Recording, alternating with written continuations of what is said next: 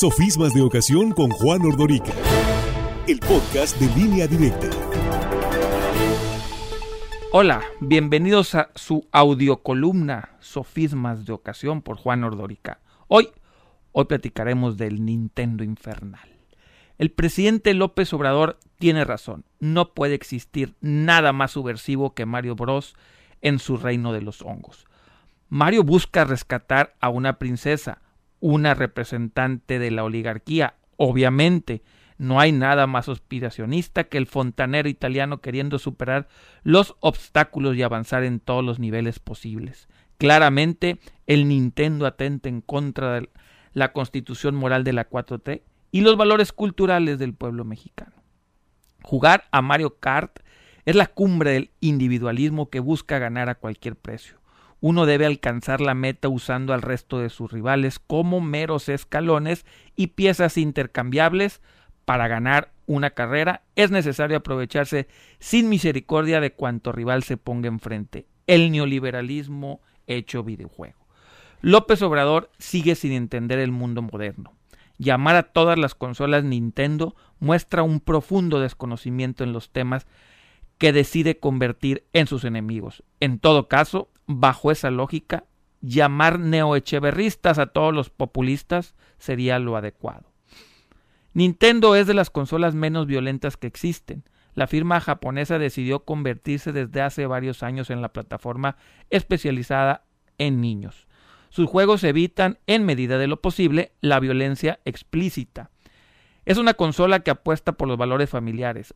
Otras consolas son mucho más violentas. Sin embargo, todos los videojuegos, al igual que las películas, tienen una clasificación impresa en sus portadas que define la edad permitida para los jugadores. Es responsabilidad de los padres hacer valer esa clasificación. La falacia de convertir a los videojuegos en los culpables directos de la violencia en México y la desintegración familiar no es nueva. Muchos políticos de todos los países que nunca han tenido un control de videojuegos en sus manos decidieron que culpar a la violencia virtual era más fácil que aceptar sus errores en el ejercicio del gobierno.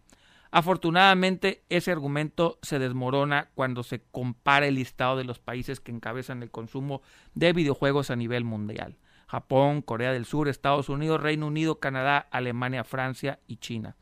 A excepción de Estados Unidos, quienes tienen una veneración histórica por el uso de las armas, el resto de los países están muy alejados de tener problemas galopantes de violencia ocasionados por armas de fuego. Culpar a los videojuegos de la violencia entre menores de edad es tan absurdo como culpar a los antiguos juegos de policías y ladrones, decir que provocamos la guerra por jugar al famoso stop o que fomentamos el acoso sexual por haber jugado a la cebollita en las calles durante nuestra niñez. El Nintendo enseñó a toda una generación más inglés que cualquier escuela pública. El Nintendo mostró el camino a trabajar en equipo y resolver problemas en mayor medida que cualquier iniciativa oficial. Por otro lado, hay una infinidad de estudios que demuestran las bondades que pueden llegar a generar la práctica de los videojuegos.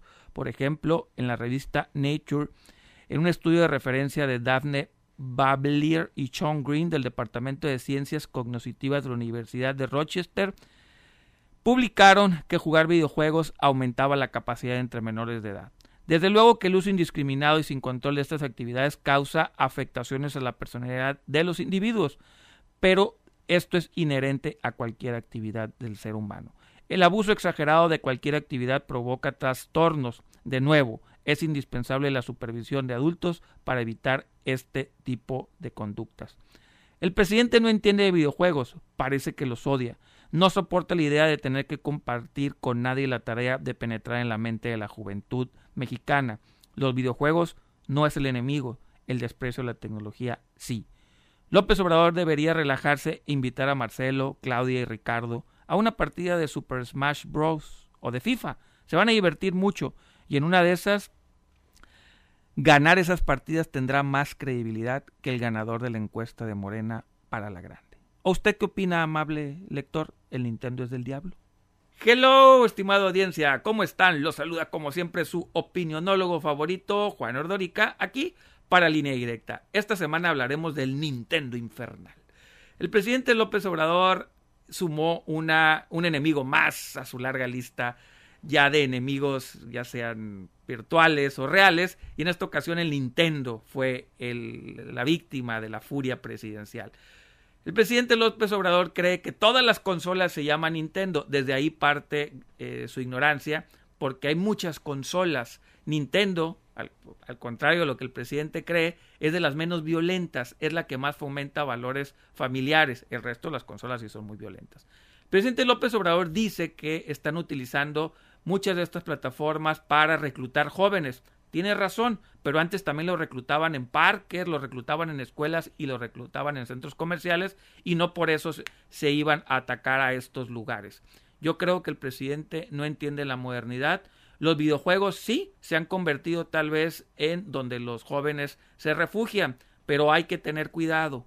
No siempre donde se refugian los jóvenes es malo. Hay que entenderlos y los padres de familia tenemos que estar muy conscientes de que juegan nuestra niñez. Todos los videojuegos tienen en la esquinita abajo, tienen una clasificación, es cuestión de respetarlo. O usted, amigo de la audiencia, llevaría a uno de sus hijos a ver alguna película clasificación R, usted llevaría a sus hijos a las películas que tengan clasificaciones para menores de edad. Lo mismo sucede en videojuegos. Cuide, cuide la clasificación. Pero políticos, los videojuegos no son los enemigos. Los enemigos son la ignorancia y el no entender el mundo en el que viven. Sofismas de ocasión con Juan Ordorica. El podcast de línea directa.